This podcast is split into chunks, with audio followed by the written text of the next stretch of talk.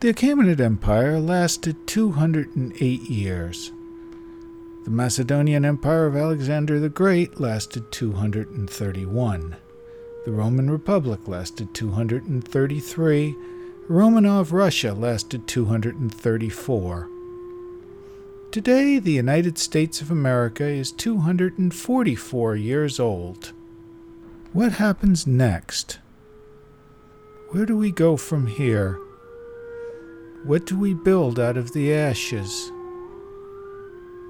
Hello, I'm Kenaz Filan, and these are notes from the end of time. Hello, everybody. Welcome once again to Notes from the End of Time. This is Kenaz Filan with you. This is our eighth episode. I thank you so much for sitting through seven hours of me talking. And as we come into our eighth episode, I'm going to start with a question Where do we go from here? We now have people shooting at each other.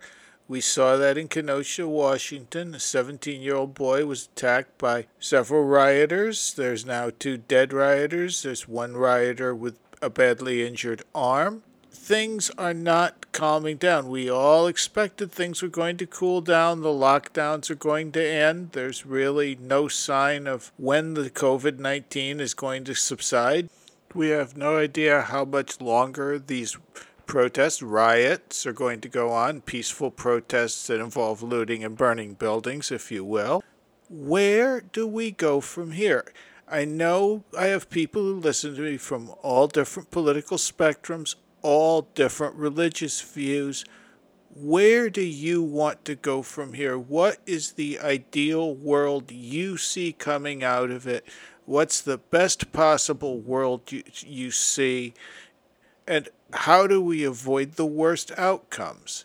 We really need to start talking about that because things are not getting better. Some people have accused me of some of the approaches I've taken on here of being a bit of an antiquarian, a little bit of a Luddite. I've been critical of technology because we as a society have become so dependent on technology, dependent on technology which relies on intensive use of energy, which relies on scarce national natural resources and which also relies on unbroken global supply chains. I don't know how long we're going to have those things. I see a number of possible scenarios for the future, but all of them essentially involve us having less access to that sort of technology. Certainly we will be paying more for it should relations with between China and the United States break.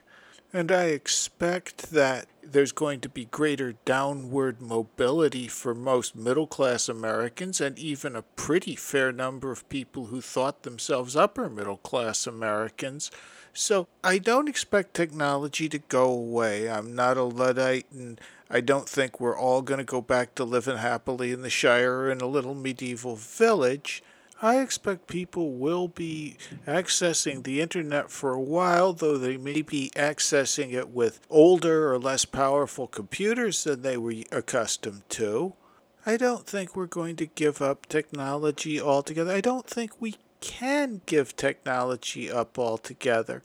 But I think we need to weigh and understand the way it has affected our lives. We understand, if you're listening to this, you probably understand, or at least you have a deep suspicion, that our technology has corrupted us. And so, what we need to do is we need to go back to the people who experienced the Industrial Revolution, the Scientific Revolution, the French Revolution. We know the good things that came out of those revolutions, but now we need to look back and find and think about what we lost because of those revolutions we're all happy about science. We're all happy about the advances in medicine. We all think the world's a better place without smallpox, but what did we lose in exchange for all of those gains, and how do we get that back? One of the sources I keep coming back to in my own studies is a man named Gilbert K. Chesterton, better known as G.K. Chesterton. And what I was going to do tonight is offer some selections from Chesterton's 1908 book, Orthodoxy, this was written at the time Chesterton was still a high church Anglican. He would later go on in 1922 to convert to Roman Catholicism and wrote some absolutely brilliant books on that subject. Orthodoxy is primarily a defense of Christian tradition and the Christian faith against the modern progressive worldview of Victorian England. In that book, Chesterton said, Modern masters of science are much impressed with the need of beginning all inquiry with a fact. The ancient masters of religion were quite equally impressed with that necessity. They began with the fact of sin, a fact as practical as potatoes. Whether or no man could be washed of miraculous waters, there was no doubt that at any rate he needed washing. But certain religious leaders in London, not mere materialists, have begun in our day not to deny the highly disputable water, but to deny the indisputable dirt. Certain new theologians dispute original sin, which is the only part of Christian theology which can really be proved. Some, in their almost too fastidious spirituality, admit divine sinlessness which they cannot see even in their dreams but they essentially deny human sin which they can see in the street. The strongest saints and the strongest skeptics alike took positive evil as the starting point of their argument. If it be true, as it certainly is, that a man can feel exquisite happiness in skinning a cat, then the religious philosopher can only draw one of two deductions. He must either deny the existence of God, as all atheists do, or he must deny the present union between God and man, as all Christians do. The new theologians seem to think it a highly rationalistic solution to deny the cat. And that's one of the great debates of the modern world.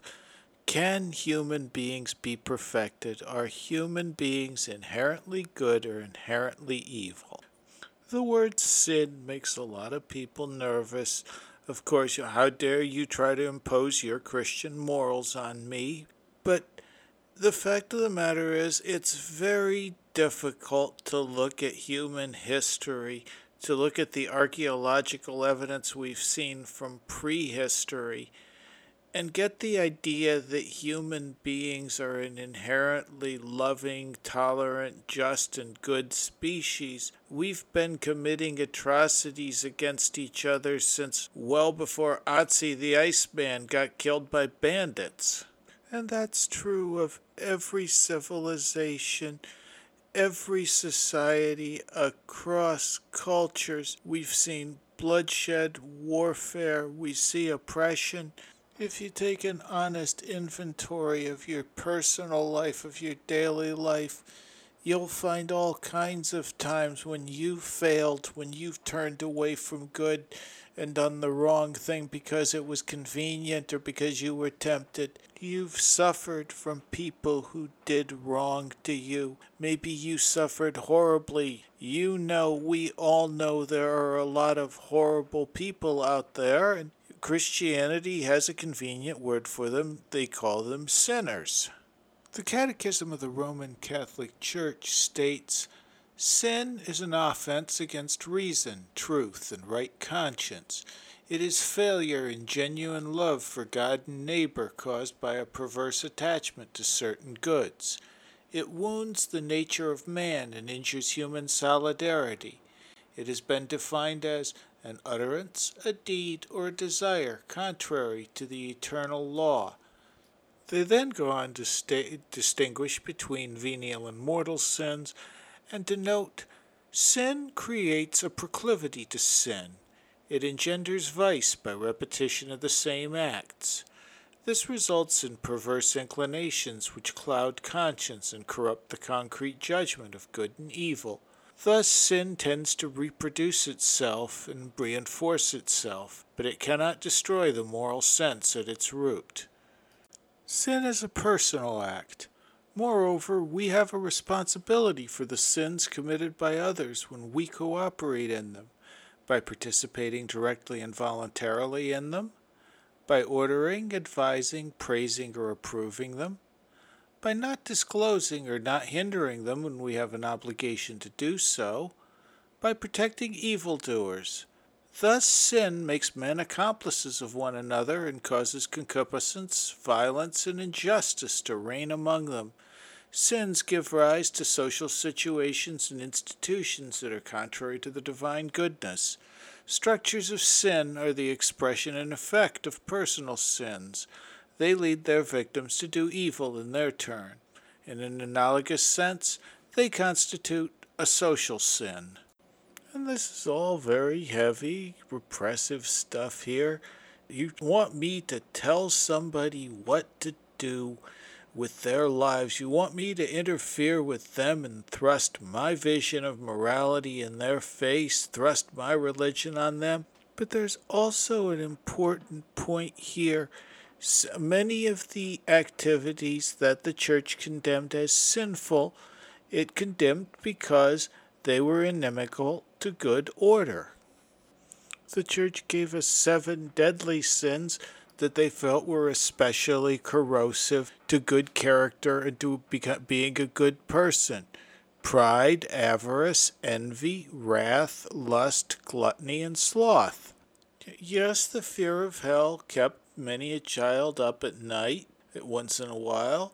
Yes, people did become morbidly obsessed with the idea of sin and the idea that they were damned, but everybody knew that all had fallen short of the glory of God. Everybody in the kingdom was a sinner.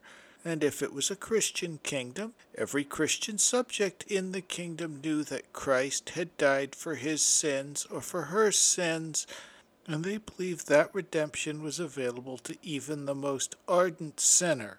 We've largely gotten rid of the idea of sin today. Certainly, we challenge a lot of the categories which were formerly called sinful.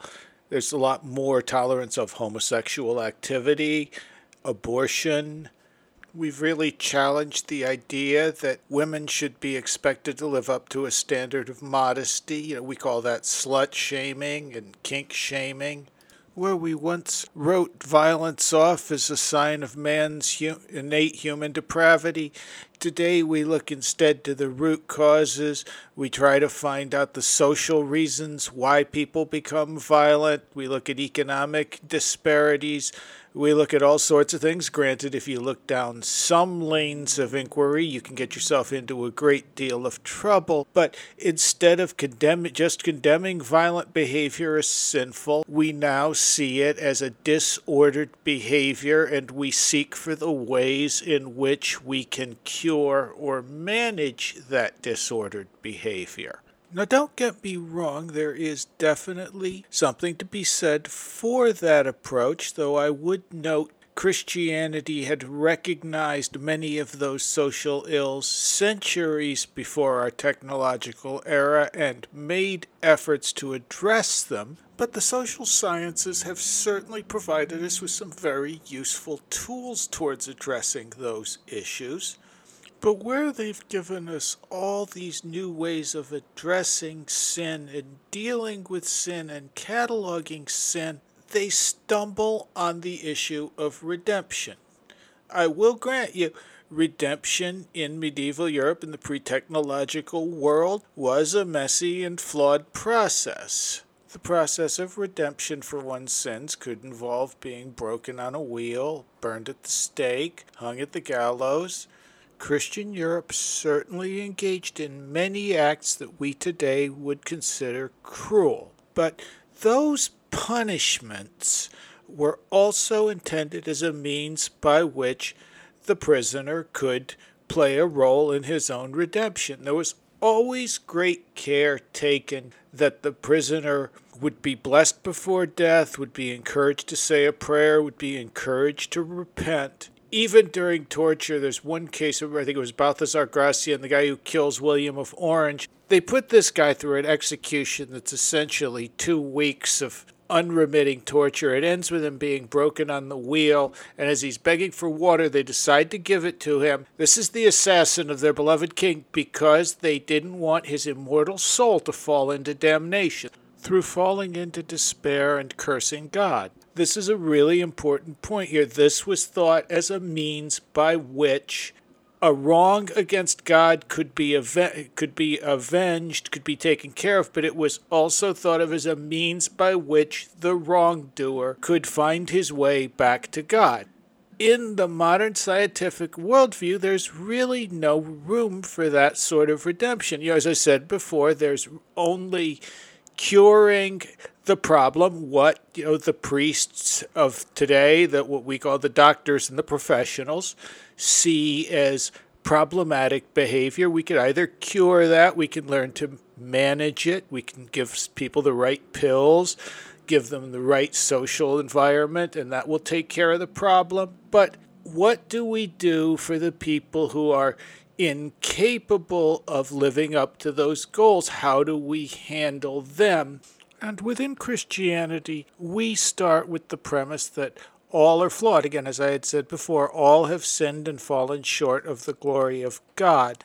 That means that we are encouraged, nay, obligated, to treat the sins of others with the same mercy and compassion we would have shown for our own sins. Now, that doesn't mean that we're not allowed to pass judgment. If we're on a jury, we certainly are allowed to convict somebody who's guilty of murder, even if we've been guilty of adultery or shop- and shoplifting. But it does mean we have a duty to tell them where they have sinned and when they have sinned, to listen to their explanations for why they sinned, to tr- encourage them to repent of their sin and to turn away from it. And that approach has certainly been deprecated today. It's considered bad form to tell somebody you think their behavior is sinful. I do note that many of the people that have been hopping the loudest on this freedom is good, sin is repression bandwagon are people who are making a great deal of money off industries and activities that we used to consider sinful. And the people who shout the loudest about freedom of speech and freedom of markets seem only too happy to offload the social costs of sin onto the population while profiting handsomely from its rewards. These people are only too happy to hire teams of top scientists to explain there are no social costs to their sins. To tell us that anybody who thinks otherwise is just superstitious and ignorant that they want to bully children who are tempted to these sins. They want to make children feel like sex is bad and their bodies are shameful. They fund academics who will preach that we can have a brave new world free of war and injustice and poverty if we'll just get rid of all those outmoded superstitions, if we'll stop living by thou shalts and thou shalt nots and start instead working towards a world where everybody can be the best individual he, she, or whatever pronoun they prefer is celebrated for living the life they choose. But all their efforts to free us from the knowledge of good and evil have not sent us back to Eden. They have resulted in exactly the sort of social and personal disorder and degeneration that the Vatican's Catechism and that G.K. Chesterton would have predicted as a direct consequence of tolerating sin. And because of our loss of that moral compass of the simple basic rules of good and evil as set forth clearly and understood by everybody within the community, we've lost the community center itself. We've degenerated into a bunch of individuals, and ultimately we wind up falling into solipsism. Which leads us into another passage from oh, Chesterton's Orthodoxy, there is a skeptic far more terrible than he who believes that everything began in matter. It is possible to meet the skeptic who believes that everything began in himself. He doubts not the existence of angels or devils, but the existence of men and cows. For him, his own friends are a mythology made up by himself. He created his own father and his own mother. This horrible fancy has in it something decidedly attractive to the somewhat mystical egoism of our day. The publisher who thought that men would get on if they believed in themselves, those seekers after the Superman who are always looking for him in the looking glass, those writers who talk about impressing their personalities instead of creating life for the world, all these people have really only an inch between them and this awful emptiness. Then, when this kindly world all round the man has been blackened out like a lie, when friends fade into ghosts and the foundations of the world fail, then when the man, believing in nothing and in no man, is alone in his own nightmare, then the great individualistic motto shall be written over him in avenging irony. The stars will be only dots in the blackness of his own brain. His mother's face will be only a sketch from his own insane pencil on the walls of his cell, but over his cell shall be written, with dreadful truth, he believes in himself. And a hundred and twelve years after that was published, it's such a brilliant description of our internet generation we have friends. You, I have a couple thousand friends on my Facebook page. You've probably got hundreds, maybe thousands of followers on your social media. How many of them do you know personally? Some of them may be bots. If you've had a political conversation on the internet, you've probably on more than one occasion been accused of being a bot for the Russians, for the Chinese, for George Soros, for the Koch brothers. There's no shortage of people out there who are hiring bots or who are perceived to hire bots. There's no certainty that anybody you're talking with on the internet is not a dog, as Scott Adams would have it. And particularly over the past few years, we've seen this enormous and ever growing distrust of mainstream media, of official sources. And I will grant you that distrust was largely earned, but the consequence of it was we lost yet another community center. Walter Cronkite complained about the Vietnam War. Lyndon Johnson looked over at his advisor and said, If I've lost Walter Cronkite, I've lost middle America. We don't have a big journalist. We don't have any mainstream publication that has the dignity, the gravitas, and is as widely believed as the mid century CBS News or the New York Times. We now see news based on what we want to read. We live in what's called information bubbles, where we only see things that pre-confirm our prejudices and are never exposed to things that might make us challenge our view. Instead of being encouraged to conform to community standards and be a peaceful and productive member of the community, we're now encouraged to flout community standards and to become the individual we want to be. We're allowed to choose from any of a hundred different hair colors, 57 different genders, a whole bunch of dietary choices, lifestyle choices. We're allowed to choose between 150 different ways of having an orgasm, and we're even allowed to identify ourselves by our disinterest in having orgasms. We're allowed to identify ourselves by our Harry Potter house. We're allowed to identify ourselves based on a quiz that tells us which Tolkien character we are. And all of this focus on identity doesn't strike me as a people who are confident in their identities and who are secure in their identities. It looks for to me for all the world like a bunch of people who are desperately, desperately searching for an identity. The French Revolution was the age of man. Mankind was going to dethrone God, and we were going to create our own heaven on earth in a new utopia. That's the spirit which also pervades Marxism and all of the related doctrines to that. The idea that mankind together can change the world. Postmodernism changed the focus from mankind to the brotherhood of man, the community of man, to the cult of the individual.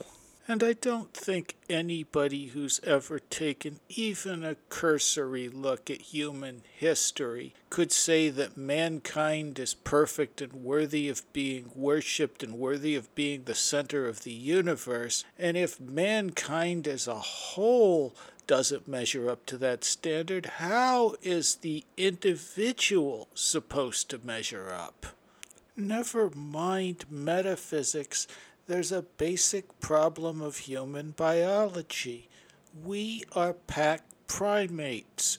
We identify ourselves based on our place within our pack, within our community. Today we romanticize the lone wolf and the outlaw, but the lone wolf was a sick wolf who was probably going to be dead within a few days. The outlaw, it was forbidden to provide any shelter or food or assistance to an outlaw, and you were in fact encouraged to kill him. Most outlaws wound up dying on the moors. We idealize rebels because we live in a society that has the resources to tolerate outcasts and rebels, that is secure enough in its own power to tolerate dissent and even encourage it so that the populace feels more free and able to dissent. And perhaps most importantly, it allows dissent allows us to feel like we're an individual against the herd. Remember that whole cat that whole worship of the individual gives the individual a lot of freedoms, although that is debatable in practice, but it also lays an enormous responsibility on the individual. Many of those individuals are going to gravitate towards religious organizations or organizations which function as religious organizations. Woke culture and the social justice movement, I'm certainly not the first person to notice this, and I won't be the last, has many things in common with a religious revival. It is a secular and an atheistic faith, but it's certainly a faith. You have doctrines, you have sins, you have enemies, you even have original sin in the form of white privilege. And where Christianity offers a new life in Jesus Christ, a membership in the church, woke culture gives you an ever growing number of identities you can choose for yourself and promises to help you become a better individual so long as you work with them to create a freer and just and more tolerant world. The advocate of wokeness gets to be a very special cog in the big machine and is reminded of their special status as a big cog by constant calls for pride, disability pride, Black Pride, LGBT Pride, Fat Pride, BDSM Pride, Polyamory Pride. There's no shortage of things you're supposed to feel proud of, things that remind you that you're special, that you're not like those boring cishet others. Within Christian tradition, certainly within Roman Catholicism, pride has historically been seen as one of the seven deadly sins. Pride goeth before a fall. Some of the ways we can be guilty of the sin of pride include taking personal credit for gifts or possessions as if they had not been received from God, by glorying in our achievements as if they were not primarily the result of divine goodness and, or, and grace, by minimizing one's defects or claiming qualities that are not actually possessed, by holding oneself superior to others or disdaining them because they lack what the proud person has by magnifying the defects of others or dwelling on them. When pride is carried to the extent that a person is unwilling to acknowledge dependence on God and refuses to submit his or her will to God or lawful authority, it is a grave sin. The gravity arises from the fact that a person shows contempt for God or of those who take his place. Otherwise, pride is said to be imperfect and venially wrong. While not all sins are pride, it can lead to all sorts of sins, notably presumption, ambition, vainglory, boasting, hypocrisy, strife, and disobedience. Pride strives for perverse excellence, it despises others, and depending on its perversity, even looks down upon God. The idea that power leads to people's heads swelling and to them making bad decisions after it's a Christian idea, but it's not just a Christian idea. There's a reason that the Romans had a guy riding alongside the emperor going, Remember thou art mortal, remember thou art mortal the earliest epic we have a full record of, the Gilgamesh epic, talks about how Gilgamesh was a bad ruler because of his pride and how he despoiled the land and raped the maidens, and how only after failing to conquer death does he become a better ruler through being humiliated and learning his limitations. This is not a new idea. This one literally is old as time. The idea of pride, like all of the ideas of sin, function as an error checker. It's info we feed into our superego, if I can be forgiven for using a Freudian term, that helps us direct our actions and shapes the way we engage with our community. The problem with most ethical philosophies is they're written by philosophers, by very intelligent people who spent a great deal of time thinking about the subject and writing at length about the subject. In the here and now, let's take an example. It's very difficult to weigh all of the possible variables of the utilitarian question should I or should I not steal this purse? How much does the purse holder need the money? How much do I need the money? What cause am I going to support with the money I get from stealing this purse? Is it a good cause or a bad cause? How much utility will everybody get out of that, and what will the total net happiness be? The Christian position on this would be much simpler. Thou shalt not steal. Stealing is a sin. Don't do it. It's another universally acknowledged truth that theft is bad and theft is harmful to individuals and communities. In the long run, it's best for us to discourage theft. Stealing is a sin may very well work better to discourage theft than stealing is only acceptable when you have good cause for stealing. And these are not arbitrary rules. I quoted Catholic culture earlier. I've also quoted the Vatican Catechism. These documents are available. They're basically the tech manuals for anybody that wants to explore further why the church takes particular positions on particular subjects, but it's not entirely necessary for them to do so, just like it's not necessary that you know how to code in C to use your Windows computer. I am not saying this is the only way one can strengthen, care for, and feed the superego. There are certainly other religious traditions which have come up with very similar ideas on human behavior. Like I, like I love to say, Tolkien's quote about everybody who sails towards a harbor of truth is going to like sail shakily towards it our ancestors were not idiots. Our neighbors were not idiots. Human beings are not idiots. If we all look at the same evidence, we're all going to come to very similar conclusions. But I will say that these traditions did a better job of producing stable, peaceful, and happy societies, that these traditions led to saner and more stable human beings than this current cult of identity which holds the individual to be preeminent and says that you are your own God. I believe that down that way lies only hedonism, nihilism, and despair. Again, everybody likes to talk about falsifiability and verifiability you see this today. You see, we've become a society obsessed with hedonism. We've got a society where, you, for young girls, getting an OnlyFans account as soon as they turn legal is a rite of passage. You've got epidemics of suicide, of opiate abuse, of drug abuse, alcoholism, you can see despair in the antidepressant prescriptions, in the men putting gun barrels in their mouths. You can see it in the streets where people have been rioting and burning and screaming with no real plan. It's just this outburst of blind rage and lashing out against a world that's made them very, very angry. This again is another thing Chesterton talked about in yet another excerpt from Orthodoxy.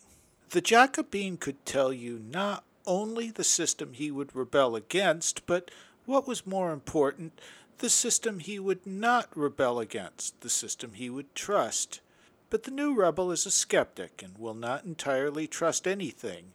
He has no loyalty, therefore, he can never be really a revolutionist, and the fact that he doubts everything really gets in his way when he wants to denounce anything. For all denunciation implies a moral doctrine of some kind, and the modern revolutionist doubts not only the institution he denounces, but the doctrine by which he denounces it. Thus he writes one book complaining that imperial oppression insults the purity of women, and then he writes another book about the sex problem in which he insults it himself. He curses the Sultan because Christian girls lose their virginity, and then curses Mrs. Grundy because they keep it. As a politician, he will cry out that war is a waste of life, and then as a philosopher that all life is waste of time. A Russian pessimist will denounce a policeman for killing a peasant, and then prove by the highest philosophical principles that the peasant ought to have killed himself. A man denounces marriage as a lie, and then denounces aristocratic profligates for treating it as a lie. In short, the modern revolutionist, being an infinite skeptic, is always engaged in undermining his own minds. In his book on politics, he attacks men for trampling on morality. In his book on ethics, he attacks morality for trampling on men. Therefore, the modern man in revolt has become practically useless for all purposes of revolt. By rebelling against everything, he has lost his right to rebel against anything. I don't know if you've noticed, but our political atmosphere has gotten kind of heated over the past several years, where we've been in this constant state of anger and outrage. I'll also notice right after Donald Trump was elected, powerful Democratic politicians, leading journalists, set themselves up as what they called the resistance, as if they were going to resist the Nazi fascist tyranny which we had brought into office when the Russians got Donald Trump elected.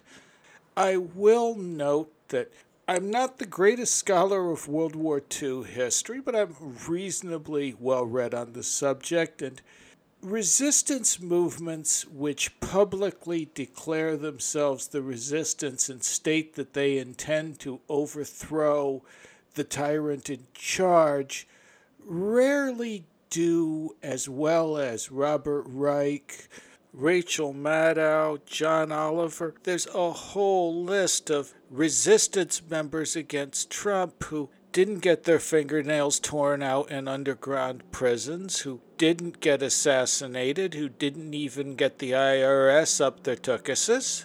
And that's because rebellion is sexy. Rebellion is exciting. It's the reason kids prove they're not part of the mainstream by dressing in the clothing and listening to the music of one subculture or another. It's why you see suburban moms lining up at corporate funded protests, fighting the establishment by promoting whatever cause the establishment finds fashionable or useful this season. And a society as focused with individuality as ours is, being a rebel helps you stand out from the pack where once the idea was to fit in. Today, the idea is to stand out. And if you rebel in the right ways, you'll find a crowd of people who will rebel alongside you wearing the same uniform you're wearing and arguing that they too are individuals. And because protesters protest and rioters riot, a lot of the people who are involved here are here not so much because they care a great deal about the cause. Some might even be hard pressed to tell you exactly what the cause was. They're there to establish their place within the pack, the community, their circle of friends, as somebody who cares, as a woke white person. And this is not an entirely new phenomenon. Believe it or not, during the 1960s, the, the famous college protests, many of the people that were there were only there to prop up their social status. And believe it or not, there were even a few college age men who showed up at these protests with the hope of finding nubile young sex partners. Protest organizers have always been aware of this. They know that numbers are more important than motivations in the grand scheme of things. And so they've used that social status seeking, they've used simmering tensions and anger in neighborhoods, and they've channeled it toward their own ends. Because if your only end is going to a protest, you would best assume that the people throwing that protest, the people busing you there, or the people organizing it, are doing it for their own ends, which are greater than let's just trash stuff or just let's just chant in the street. For over three months now, we've seen peaceful protests and violent riots going on. Violent protesters have largely been coddled by domestic police forces. There have been some arrests, there have been some rubber bullets, there have been some tear gas. Two words Tiananmen Square. The response which rioters and protesters have received has been, if anything, disproportionately lax compared to the damage being done. Is this because the Democratic mayors fear the rioters? Or is that because the rioters are acting in the interests of the people who fund and control the mayors and the governors who are allowing it to happen? Major corporations are giving billions of dollars to support Black Lives Matter and similar causes. Are they supporting these protests because they're scared of the looters and hope that they'll somehow buy protection for their stores? Are they doing this out of the sympathy of their hearts or are they doing this as a marketing opportunity? When you're a revolutionary and you see riots like this, it's pretty easy to get caught up in the whole grand sweep of things and all the excitement. But stop and ask yourself why are these people funding protesters who are calling for a revolution. What kind of revolution do all of these supporters hope to see after the smoke clears here? Now we're getting back to the question I asked in the beginning of this episode. What is your end game? The people who are funding this have an end game in mind. They have goals. They have things they hope to accomplish. What do you hope to accomplish? We know you hate the system. We hate the system too. We know you want to see the system fall. We want to see the system fall too. What do you want to build from the ashes? The war is just heated up. We've got casualties on both sides now. There was a shooting of a patriot in Portland. Of course, there was the shooting of the Antifa people in Kenosha. We've drawn blood. We're no longer just fighting in the streets with sticks and bats. Now we're going at each other with guns. You've got to ask yourself what are you willing to die for and what are you willing to kill for? You've got to ask yourself who do you trust and what do you hope to accomplish out of this. If you're angry, I get that. You're angry. We're all angry. We can fritter away that anger fighting each other. We can fritter away that anger fighting someone else's war for someone else's ends. Or we can channel that anger into building a better world for ourselves, for our families, for our communities, for our descendants, but we won't be able to do that until we know what we're fighting for, who we're fighting with, and what we want to build when it's all over. And toward that end, I have been spending a lot of time lately looking backward rather than forward, looking through history for an answer to these problems you might think it would make more sense to look to current events, but current events are very difficult to suss out because, first of all, you're in the middle of them. It's very hard to get an objective view of events you're living through. And B, today, it's increasingly difficult to know what is and is not a reliable source as to what's happening in the world with current events. Everything needs to be taken with a grain of salt. The facts in history are much clearer, much more laid out. Yes, of course, I know history is written by the victors, and historians regularly interpret and reinterpret different events of history but they've got that comfortable distinction of being in the past. They can serve as a landmark for us, they're gui- as guideposts, what did we, our ancestors do when they were in similar situations? How did they survive? How did they rebuild? How did they overthrow their oppressors? In my case, this, as with G.K. Chesterton, I found a lot of that information available within the Orthodox Christian tradition. I found a lot of information there which was very helpful, very valuable against the pro- the problems which I see, the social rot which I've been talking about in other episodes. And again, this isn't current stuff. You know, well, what can the fourth century have to say about the problems of the 21st? And again, here's a quote from Chesterton and Orthodoxy. An imbecile habit has arisen in modern controversy of saying that such and such a creed can be held in one age but cannot be held in another some dogma, we are told, was credible in the 12th century, but is not credible in the 20th. You might as well say that a certain philosophy can be believed on Mondays, but cannot be believed on Tuesdays. You might as well say of a view of the cosmos that it was suitable to half past three, but not suitable to half past four. What a man can believe depends upon his philosophy, not the clock on the clock or the century.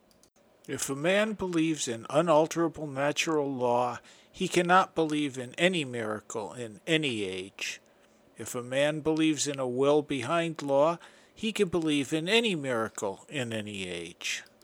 Therefore, in dealing with any historical answer, the point is not whether it was given in our time, but whether it was given in answer to our question.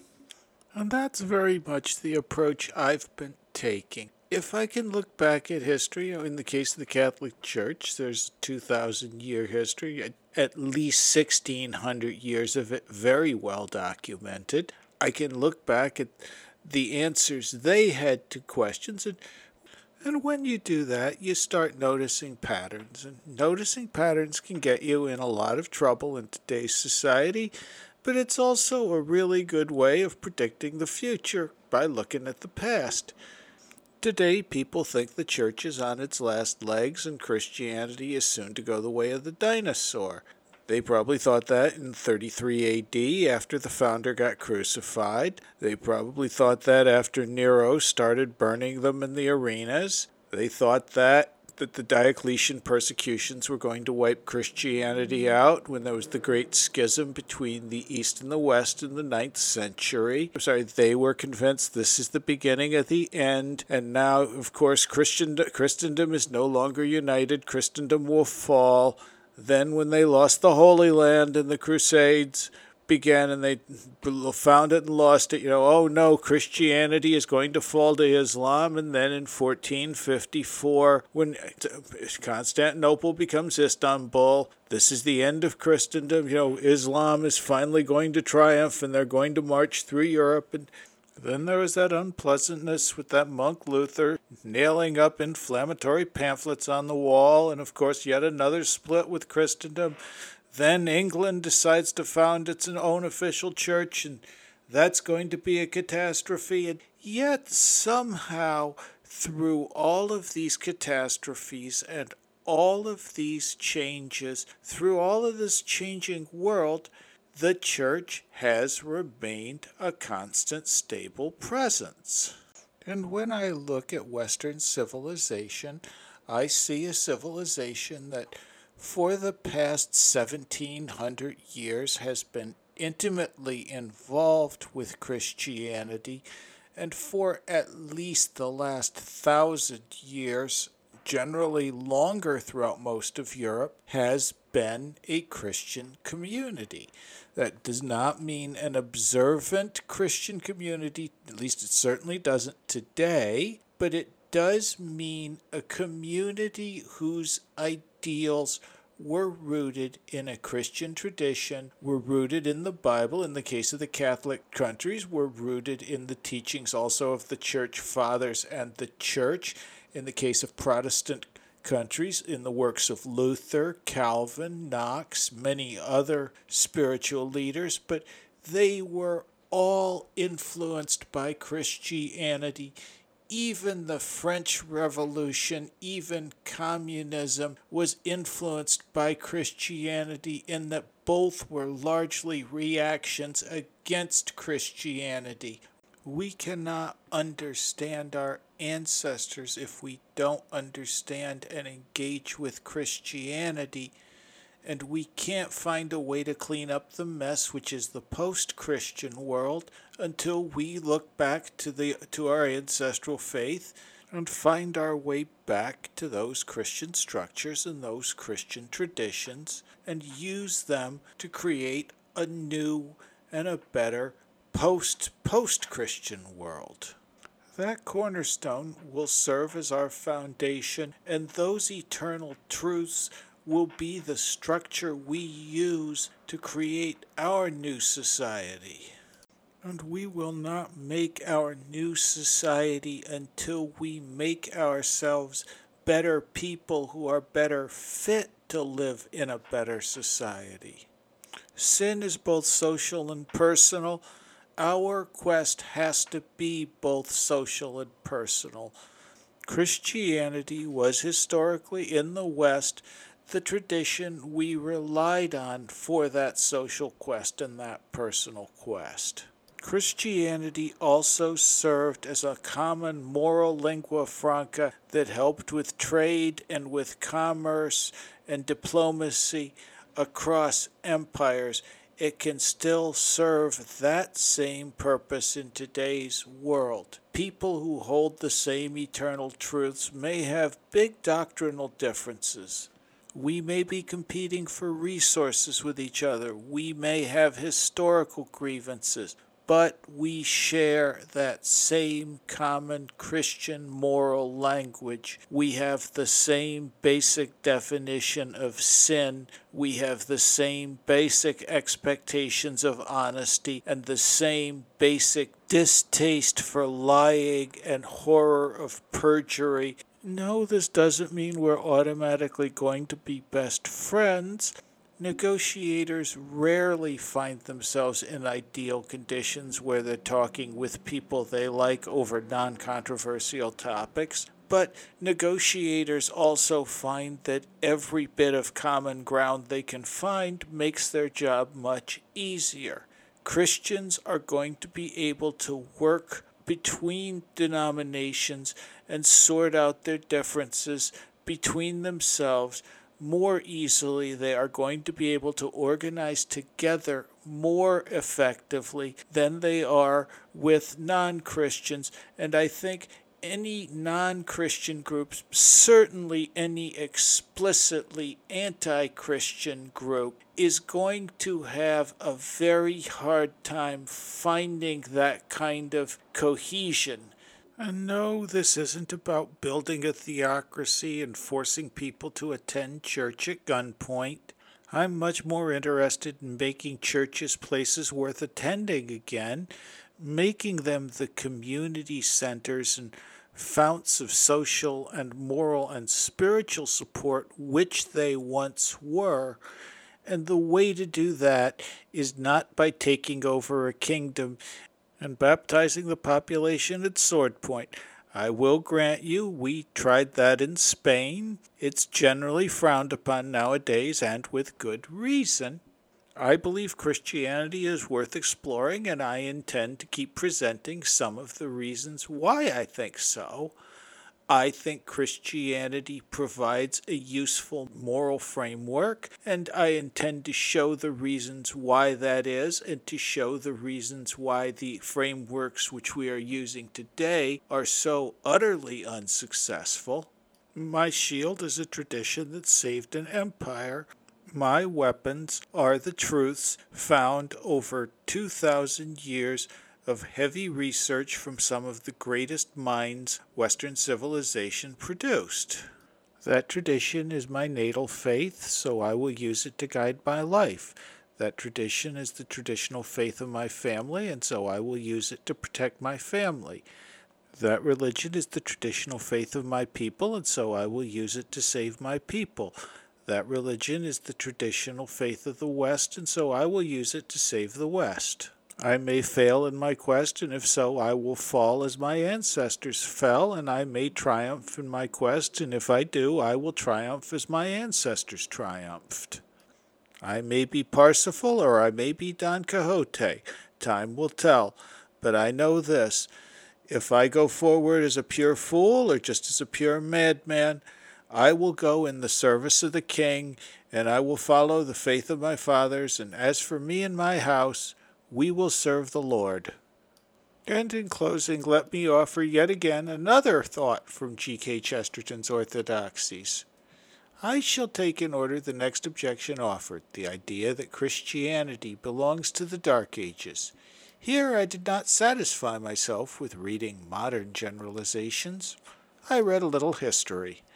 And in history I found that Christianity, so far from belonging to the Dark Ages, was the one path across the Dark Ages that was not dark.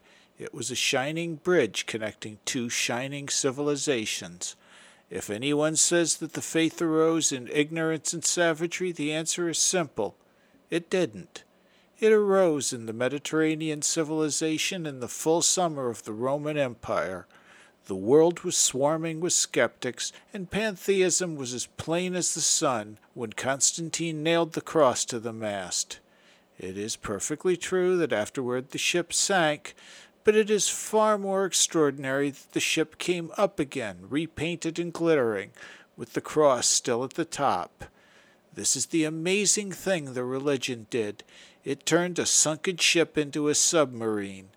The ark lived under the load of waters after being buried under the debris of dynasties and clans. We arose and remembered Rome. If our faith had been a mere fad of the fading empire, fad would have followed fad in the twilight, and if the civilization ever reemerged, and many such have never reemerged, it would have been under some new barbaric flag.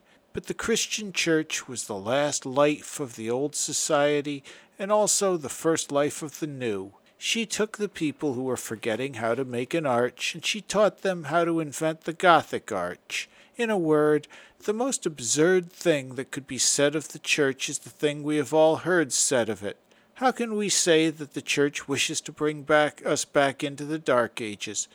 The Church was the only thing that ever brought us out of them.